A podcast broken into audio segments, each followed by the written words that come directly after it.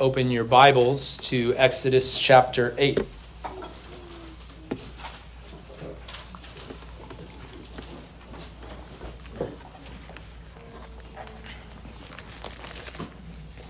We return to uh, the Exodus of the people of Israel out of their bondage and slavery in Egypt, where they will go from Egypt and they will ultimately meet with the Lord at Sinai, whereby he will make a formal covenant with them to be their God and they to be his people, conferring upon them the blessings to be such people, but also in light of the old covenant, as we have read in Deuteronomy, under the condition and stipulation that they will be obedient to him and his commandments and his statutes.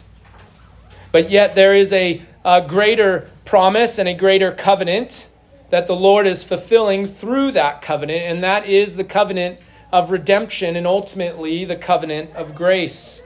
And the promise that the Lord bestowed upon humanity after the sin of the first Adam, whereby he promised to provide a seed of the woman to crush the head of the serpent. And further on, when he speaks to Abraham, he promises to Abraham to provide an offspring by whom all and through whom all the nations of the earth would be blessed.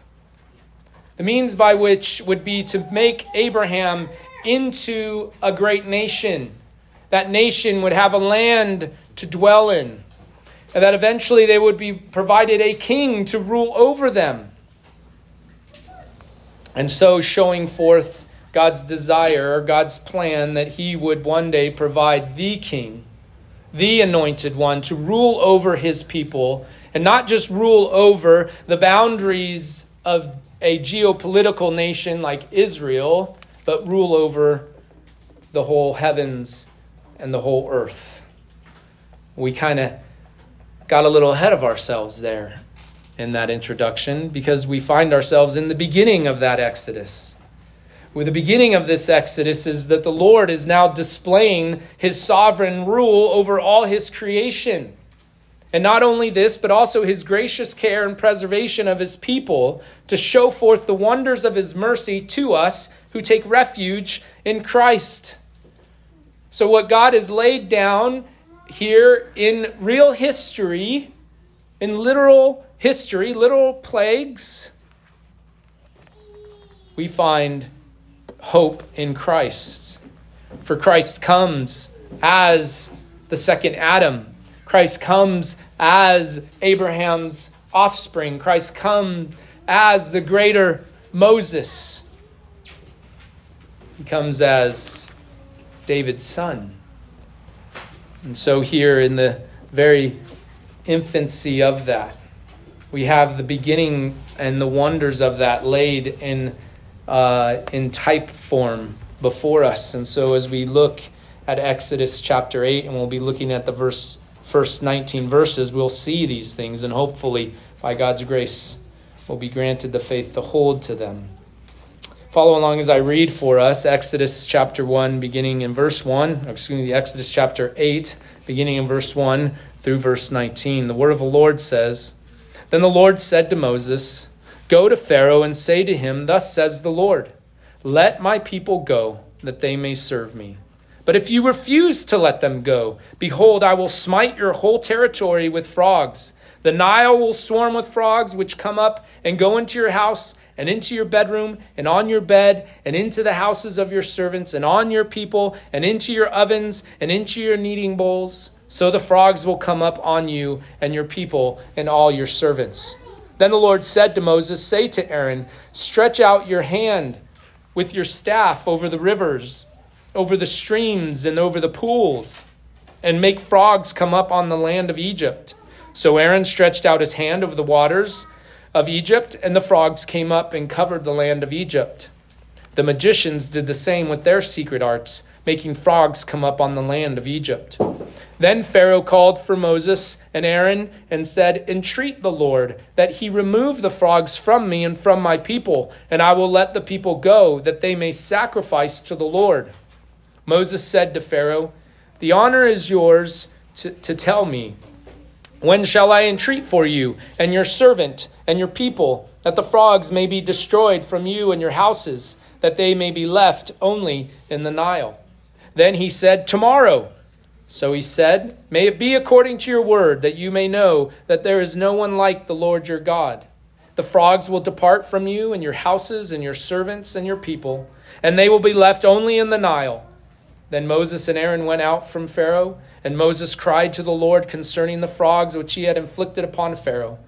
The Lord did according to the word of Moses, and the frogs died out of the houses, the courts, and the fields. So they piled them in heaps, and the land became foul.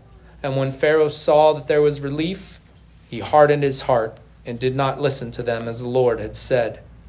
Then the Lord said to Moses, so, Say to Aaron, Stretch out your staff and strike the dust of the earth, that it may become gnats through all the land of Egypt.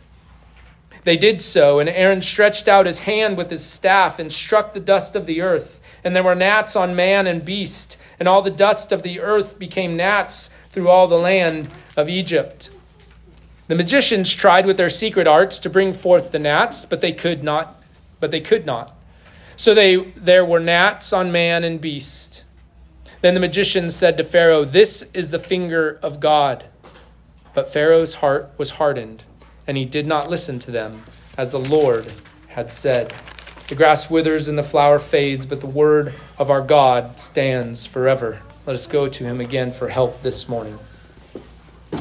O Lord, as your word has been read in your congregation, we now entreat you by the mercies of Christ. So as you heard Moses' cry, so hear our cries. That you would help us now, Lord, to receive your word in gladness. That by your Spirit you would conform us to the image of Christ through it, so that we would not just be hearers of your word, but doers also. We ask these things in the name of Christ our Lord. Amen. Well, last week we saw the connection between Pharaoh's question that he asks in chapter 5 when he said, Who is the Lord that I should obey his voice and let Israel go? We saw the connection between that question and how the Lord acts in the 10 plagues.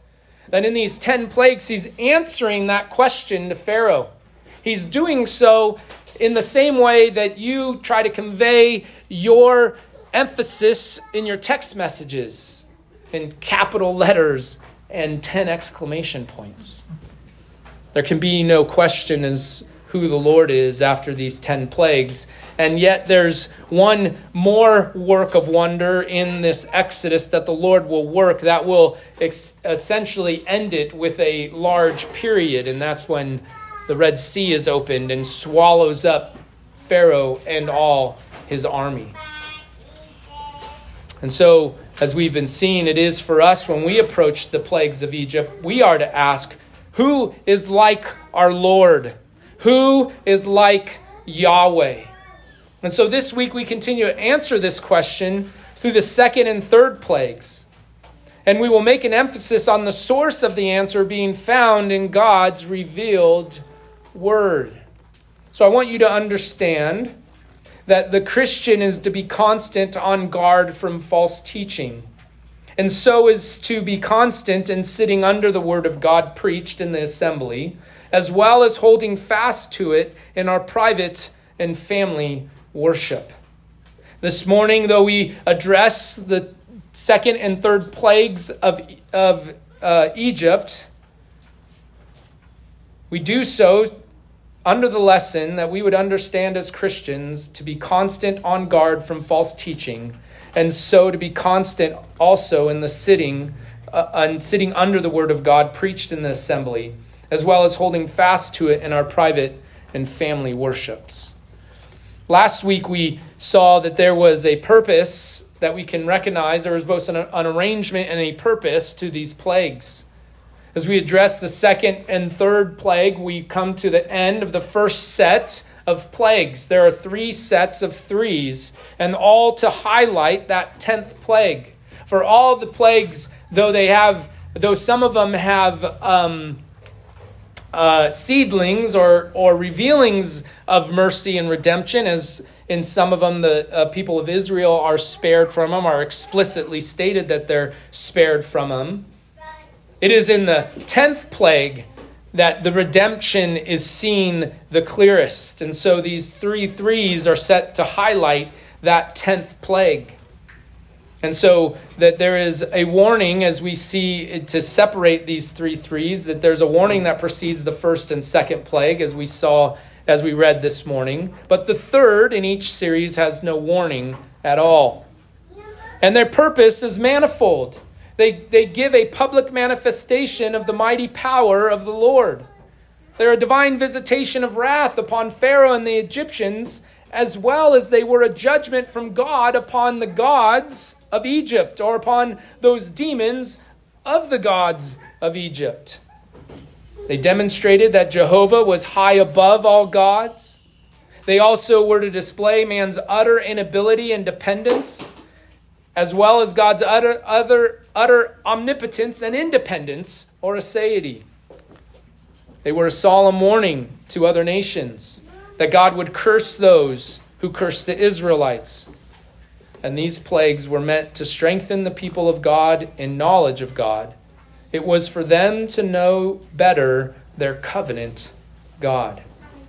Well, this week we address the second and third plagues, not necessarily in sequence, but thematically, as they both point symbolically to false teaching, as we will see that what we have here in frogs and in gnats or in lice, especially as it relates uh, to the further revelation of God, we can see in the deposit of God's word and the whole counsel of God that the Lord was showing to us not only his power, not only his rule over creatures like frogs and gnats, but for us to see the infestation that can come from false te- teaching, its ultimate end, and what will be the ultimate end of false teachers. What we uh, can address first, though, as we look at these thematically, is the target. The target of these plagues, as we said, was, was the Egyptians and their cultic worship. The first visitations, as one commentator said, were like a warning shot across the bows of the Egyptian ship. As we saw in the first uh, plague of the Nile turning into blood, we saw that as a bow across a number of gods, though maybe highlighted in particularly is Osiris, the god of the Nile. And so they turn, the Lord turns all the water of the Nile into blood, not just that which was in the Nile, but that which was gathered from the Nile in pots and in basins and we can surmise that the pots and basins, though they may have been there to keep for drinking, but they were probably also there to keep ceremonial, ceremonially to either wash in or to put before an icon of the god. For it was Moses and Aaron that were directed to go and meet Pharaoh down at the water. And so, as we see this progression that the Lord does against the, the Egyptian cultic life, we see there's a progression because these warning shots come across the, Egypt, the bow of the Egyptian ship. We can compare them with the death of, of a son in the 10th plague. We can compare that to water turned into blood and say that water turning into blood is really of no consequence compared to the death of every firstborn, both in cattle or in beast and in man.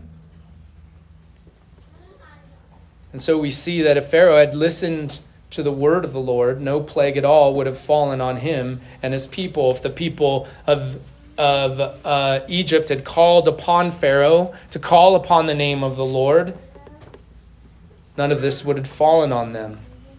We need not spend too much time in, in these counterfactuals as if then, but it is the truth that if Pharaoh had, uh, had repented, denied his supremacy and called upon God, established the Lord as the Lord of Egypt, the Lord would not have visited wrath upon them, as we see in the ex- example of Nineveh and Jonah, a wicked and terrible city that turns and calls upon the Lord, and so the Lord does not destroy them. And the only person having a hard time with that was the one who the Lord sent to Jonah. But here we find that the Lord is giving these warning shots. This plague of water, of, uh, it's a little discomfort. For a time, they were unable to wash or they were unable to drink from the river. They had to dig separate wells or new, new wells near the, the river so that they could uh, find drinkable water. It would have been inconvenient. This morning, we read of the frogs and of gnats, or also, or, or could be lice or mosquitoes, depending on on how you look at it. It's uh, not great, but the firstborn sons are still alive at this point. The Lord is, in some ways, showing to the Israelites that He is gracious even to those that are condemned. It says the Lord sends rain on the righteous and the wicked. Here it's a rain of frogs and a rain of gnats, but we know that also the Lord waters the crops of both the righteous and the wicked. He is a gracious God. He is abundant in loving kindness. He is patient with his creation. The other thing in target here, as we had said, as I've been saying, is this cultic worship and there was a specific god. There was a frog goddess depicted in hieroglyphics as either a frog or as a, uh, as a woman with the head of a frog. This was Heket, a goddess of childbirth and fertility. It was seen that uh, it, it symbolized the fruitfulness and new life as they saw frogs who uh, populated the banks of the Nile, and that they would uh, and and that there would be a season of their repopulation. And so this god of Heket was seen as the god goddess of childbirth and fertility. It is thought that uh, her priestesses were trained midwives. So we see in God's moving even in the Nile and now to the frogs, the Lord is is really making a statement as the Pharaoh's choice to turn the river, river uh, Nile into blood through the blood of the Egyptian children or Egyptian sons, as well as his uh, command to midwives to do such things. And so here he shows his supremacy over all so called gods by bringing frogs out of the Nile by bringing them out of all the living waters surrounding Egypt. One of the things that can help us understand what is this, how are we to understand this, not only literally as we proclaim that this truly happened in Egypt and it didn't happen because of a seasonal uh, growth, a baby boom of frogs in Egypt during this time, nor were they escaping the blood of the Nile, and so then they all come out of the Nile at this time. For uh, both Pharaoh and his magicians, though, see this not in a naturalistic way, they see it in a spiritual way. For Pharaoh uh, asks uh, them to call upon the Lord to remove the frogs, and the magicians. Uh, don't just come and say, "Well, this is happens every year. We don't need to worry about it." They actually try to replicate, or they do replicate this in some form or part. And so these frogs appear to us here, not only in that literal history and in that way, but also appear to us in the grand scheme of God's redemptive plan. And so it's important for us to see how they're referenced in other parts of Scripture so that we may uh, benefit from this. As the word of the Lord says, these things were recorded for our benefit, for our instruction. So turn with me first to Psalm 78.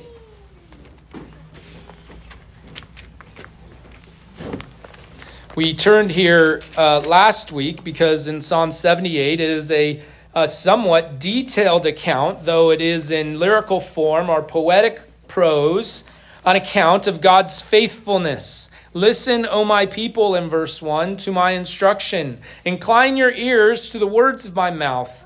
I will open my mouth in a parable. I will utter dark sayings of old. What is, what is the dark sayings of old here? It's not that um, the connotation is that we think of it in our current setting that these dark sayings are, are mystical, kind of mag, dark magic things. But the dark sayings of old are those things held in mystery. Those things revealed in part when they happened have now come into fuller revelation through this maskil of Asaph in light of God's further revelation of redemption history and in anticipating of further revelation, as we read in Colossians, the mystery of Christ. The bringing about the salvation of the Gentiles, which would include Egyptians. So, just as a side note, if you were a Jewish person and you were reading your Old Testament and and then you get to the New Testament and you get this invitation to all the people that hated the Jews and sought to do their destruction in the Old Testament are now the ones invited into the church. You can see the stumbling block put before them in that way. And yet, praise be to the Lord that He saves His elect. And so we find those coming out of Egypt proclaiming Christ as their Savior. I will utter dark sayings of old which we have heard and known, and our fathers have told us. We will not conceal them from their children, but tell to the generations to come the praises of the Lord and his strength and his wondrous works that he has done. So, in very small form, we see that the uh, as this go, goes on to say in verses 43, and it, and it uh, details some of the plagues, that this was to show and proclaim his strength and his wondrous works. That praises would be, would result in coming to the Lord. And so we see in verse 44 that their rivers were turned to blood, and their streams they could not drink. He sent among them swarms of flies, which devoured them, and frogs, which destroyed them. These frogs destroyed Egypt. The destruction, though, that is uh, uh, emphasized here is not just of physical destruction and that they were everywhere, but there is a spiritual destruction as they represent, we will see, something of false teaching. Turn now to Psalm 105. By the way, frogs are only appear in four places in Scripture. You might be surprised to hear that. Psalm 78, Psalm 105, and Revelation 16. We will have take time to read each one of these passages. Again, Psalm 105. Oh, give thanks to the Lord, call upon his name, make known his deeds among the peoples, sing to him, sing praises to him, speak of all his wonders, glory in his holy name. How are we to glory in God's holy name? How do we how is what is the relationship between speaking his wonders and glorying in his holy name? It's one of uh, of direct relation. The more we speak of his wonders, the more we glory in his holy name. The plagues here are detailed, are, are enumerated in verse, or the one we're concerned with is, is spoken of in verse 30. It says that speaking of uh, the, the Egyptians, their land swarmed with frogs, even in the chamber, in the chambers of their kings. So here Pharaoh is not exempted from this plague, where Pharaoh could possibly escape the water of the Nile turning into blood. Here he cannot escape the plague of frogs. It may have resulted in the quickness in which he responded to this plague uh, but we find that these frogs were also in the chambers of their kings. And then he spoke, and there came a swarm of flies and gnats in all their territory. Now let's go to Revelation 16 and see how the word of the Lord, how the same Spirit utilizes this same history as an example as the Lord ordained it to come to pass, it would be as an example to us for something. Speaking in, our, in symbolic form, as we find in Revelation, in verse 16, we have the bowls of wrath. And we get down to verse 13, that there, or verse 12, the sixth angel poured out his bowl on the great river Euphrates, and its water dried up so that the way would be prepared for the kings from the east. And I saw coming, verse 13, out of the mouth of the dragon, and out of the mouth of the beast, and out of the mouth of the false prophet, three unclean spirits like frogs. For they were spirits of demons performing signs which go out to the kings of the whole world to gather them together for the war of the great day of God Almighty. We don't need to go into all the details of who the dragon, who the beast is, who the false prophet is, and how this is portrayed in Revelation, but we must see that there are three unclean spirits that come out of the mouth of the false prophet like frogs.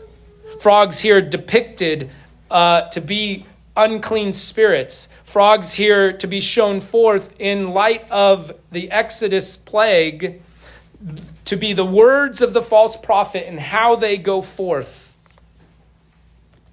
How they go forth performing signs. How they go forth to kings and deceive the kings of the whole world.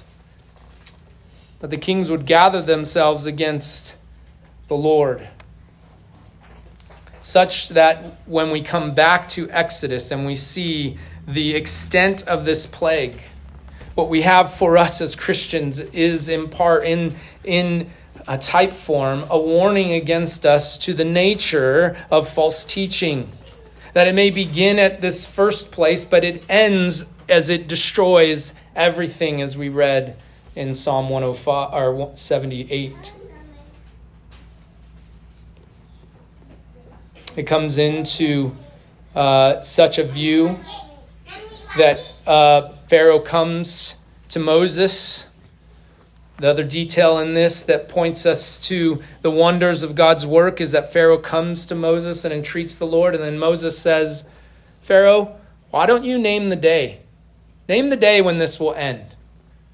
So that, so that when Moses leaves, there will be no question in Pharaoh's mind as to who ends the plague not nature, not his magicians, not the people sweeping them out of their houses, but it would be by the word of the Lord, so that Pharaoh could not attribute the removal of the frogs to happy chance or good luck, as he was allowed to choose the time of relief.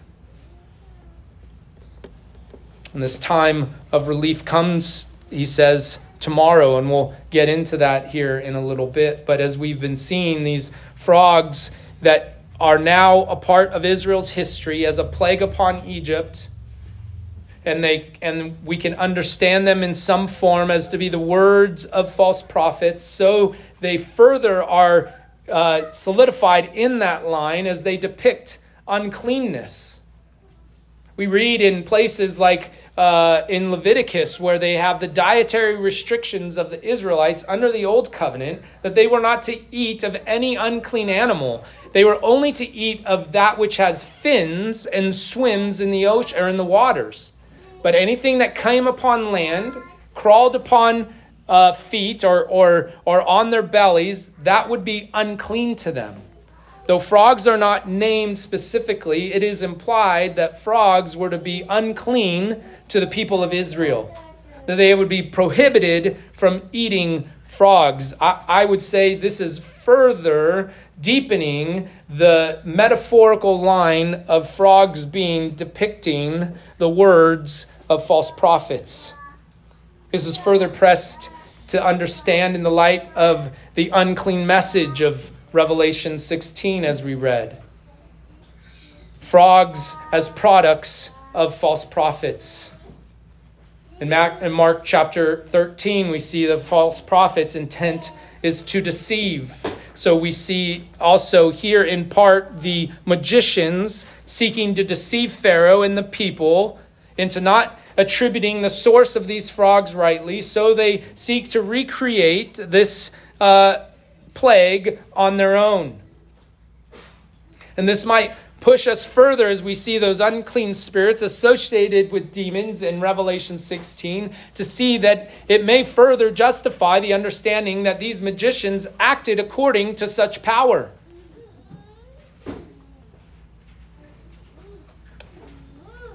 What is the remedy of such false teaching?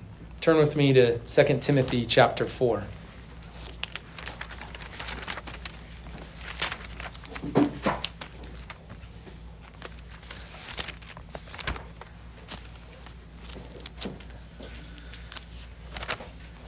Second Timothy chapter 4, beginning in verse 1. I solemnly charge you in the presence of God and of Christ Jesus, who is to judge the living and the dead, and by his appearing in his kingdom. Preach the word. Be ready in season and out of season. Reprove, rebuke, rebuke, exhort with great patience and instruction. For the time will come when they will not endure sound doctrine but wanting to have their ears tickled, they will accumulate for themselves teachers in accordance to their own desires, and will turn away their ears from the truth and will turn aside to myths. But you, be sober in all things, endure hardships, do the work of an evangelist, fulfill your ministry, for I am ready, already being poured out as a drink offering, and the time of my departure has come. I have fought the good fight. I have finished the course. I have kept the faith. In the future, there is laid up for me the crown of righteousness, which the Lord, the righteous judge, will reward me to me, award to me on that day, and not only to me, but also to all who have loved his appearing. Paul to Timothy, ministering in Ephesus, warns Timothy that there will be those that will come and wanting to have their ears tickle will accumulate for themselves teachers in accordance to their own desire. Think about the smallness that it takes to tickle one's ear. The smallness of such teaching that begins with the tickling of the ear, but he's saying will lead to destruction. So Timothy is charged to preach the word in season and out of season, to re- reprove, rebuke, exhort with great patience and instruction. And what do we have in here is that we are afforded a reward, an award of crown, of a, uh, that, of a crown of righteousness. All who have loved his, speaking of Christ's appearing. All those who sit in that under that preaching faithfully. All who attend to the means of the word in their private homes and in their family worship. Those are the ones whose hearts will be softened but their ears will be hard. Ears will be hard to error but their hearts will be softened to God's word. But if we afford ourselves a little tickling of the ear it will be like the frogs of the Nile, where eventually they were found in places thought to otherwise be clean, in the feeding troughs and the ovens. So it is with false teaching that it begins with a little tickling of the ears and will inevitably be left, if left unchecked, lead to all areas of our moral lives. We may think that holding to such false doctrines does not affect how we live, but that is false. It will eventually lead to your moral lives. A little leaven leavens the whole lump. We see the same thing with the gnats, but we see this on display not in their, uh, not only in how uh, spread around they were, but also in the interplay between Pharaoh and his magicians. This lesson of the gnats or the lice shows the importance of not hardening our hearts to the true doctrine of God's word. Unlike Pharaoh, who continued to deny the supremacy of the Lord, when he received relief from the, from the frogs, as soon as he received relief, he turned and went back and hardened his heart so that the people of God would not be dismayed at such things. That section ends as the Lord had said the emphasis upon the word of God in all of this. But it says that Pharaoh cries out or tells Moses and Aaron to entreat the Lord that he remove the frogs from me and my people. Pharaoh was casting upon uh, Moses and Aaron that they would entreat their Lord, entreat your God Moses and Aaron. Tell him to stop this. Because what's very apparent to Pharaoh is that the Lord was not Pharaoh's Lord as it relates to by faith. He was Pharaoh's Lord as it relates to cre- creator and creature. For the Lord is above all and Lord over all things, demonstrated through the uh, promulgation of frogs and gnats. But for Pharaoh, as we see true faith being the assent that there is something true, to the recognition and the noticing and the, and, the, and the saying that this is true, then to the relying and saying, This is my truth, not worldly, live your truth, but that you have accepted that God saves sinners. That it is true that God saves sinners. And then finally, that it is true that you are a sinner, that God has saved you. We see that that never reaches Pharaoh's heart. Pharaoh hardens his heart and, call, and tells Moses and Aaron, Entreat the Lord that he remove the frogs from my people. The punishment is too great. He's in the spirit of Cain. Cain kills Abel. God comes to Cain and says, Cursed are you, Cain, among all people. And he and, and he curses Cain and he says, You'll go and you'll be a wanderer and a sojourner. Cain's response to the Lord is not, Oh Lord, have mercy on me, a sinner. Cast your grace, give me your mercy and grace. But Cain says, Your punishment is too great. I can't, I can't bear up this punishment. So it is with Pharaoh.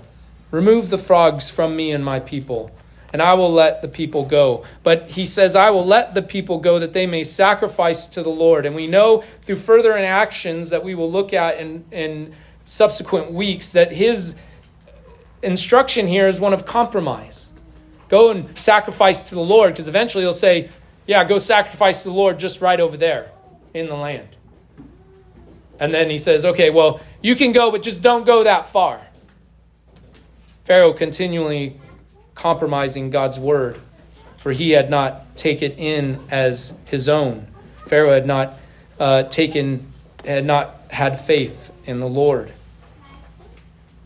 And so these gnats come upon, or these lice. I like, I like to think that they're lice. I like gnats, you know, when they're, they get in your eye, and it's a discomfort when they're in your eye, but the connotation here is of some biting type insect. And there's nothing more scary than lice. If you've had it, you know. It makes my skin crawl to think about it. Now think that it came out of the dust of the ground and it covered the whole land. When Aaron smote the ground and its dust became lice, and the lice came upon Egypt, it was a graphic showing forth of the awful fact that man by nature is under the curse of a holy God. We are prone to wander, to have our ears tickled. By nature, we are under the curse of a holy God. We see that the plague also could not be replicated by the magicians. So it is with our adversary. He is afforded by sovereign will and good purposes of the Lord the exercising of a certain amount of power and so as so we can affirm with this commentator, death he can afflict by God's permission, and uncleanness he can bring forth freely, as the magicians illustrated in the first two plagues. But the curse, which the dust becomes lice so plainly speaks of, he is not allowed to tamper with. Our adversary cannot undo the curse. Though his own magician priests testified to the reality of a power higher than any of the gods of Egypt being at work, Pharaoh was not prepared to acknowledge this. The evidence presented to him was not going to overturn his inner desire to maintain his independence from the Lord and his opposition to him. It was not a lack of information that was the problem. Pharaoh was displaying the inner heart rebellion against God that is typical of fallen mankind. He wanted to continue as God's as, as the God King of Egypt, and so was not prepared to accept the authority of the Lord over him, no matter what evidence was placed before him. Here, Pharaoh is presented with the word of the Lord through these unrighteous and unholy magicians because they say, truly, this is the finger of God. This is the act of God. This is, this is the intimate and intentional act of God. Just as the Lord spoke through a donkey to Balaam, he speaks through these unrighteous and unholy magicians to Pharaoh. Still his word, and yet the Pharaoh, Pharaoh would not hear it. We must be on guard so that we would not fall into the folly of Pharaoh. We need to be dethroned in our hearts. The word of God is to be our word.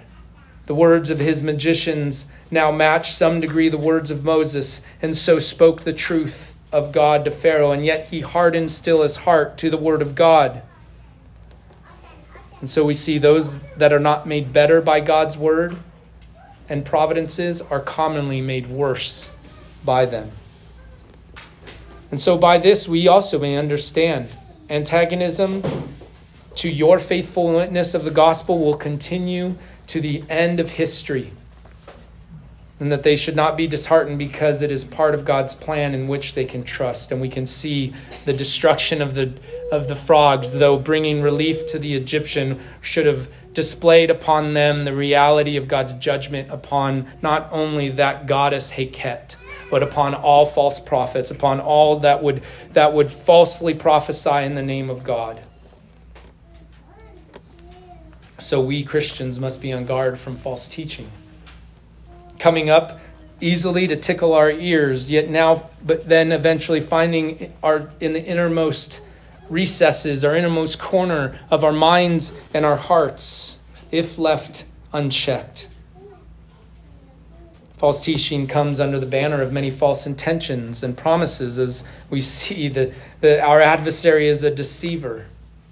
The world wants us to pay attention to everything but the Lord and what He is doing. Our flesh even our fallen flesh desires those things, and so we must be on guard and be full up in God's word and his promises. So we are to be constant in sitting under the word of God preached in the assembly, as well as holding fast to it in our private and family worship.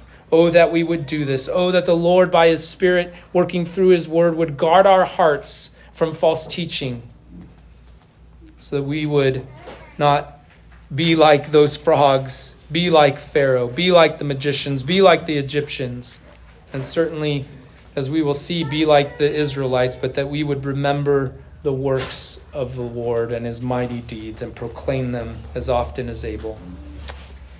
Let us go to the Lord in prayer. O oh Lord, what wonder it is that you have called fallen, rebellious creatures to be a part of your courts of praise. Truly, Lord, you have given us lips and hearts, lips to sing, hearts to love, minds to ponder. You've also given us your spirit so that it may train and discipline those faculties to do so according to your word. Protect us from the slightest false teaching.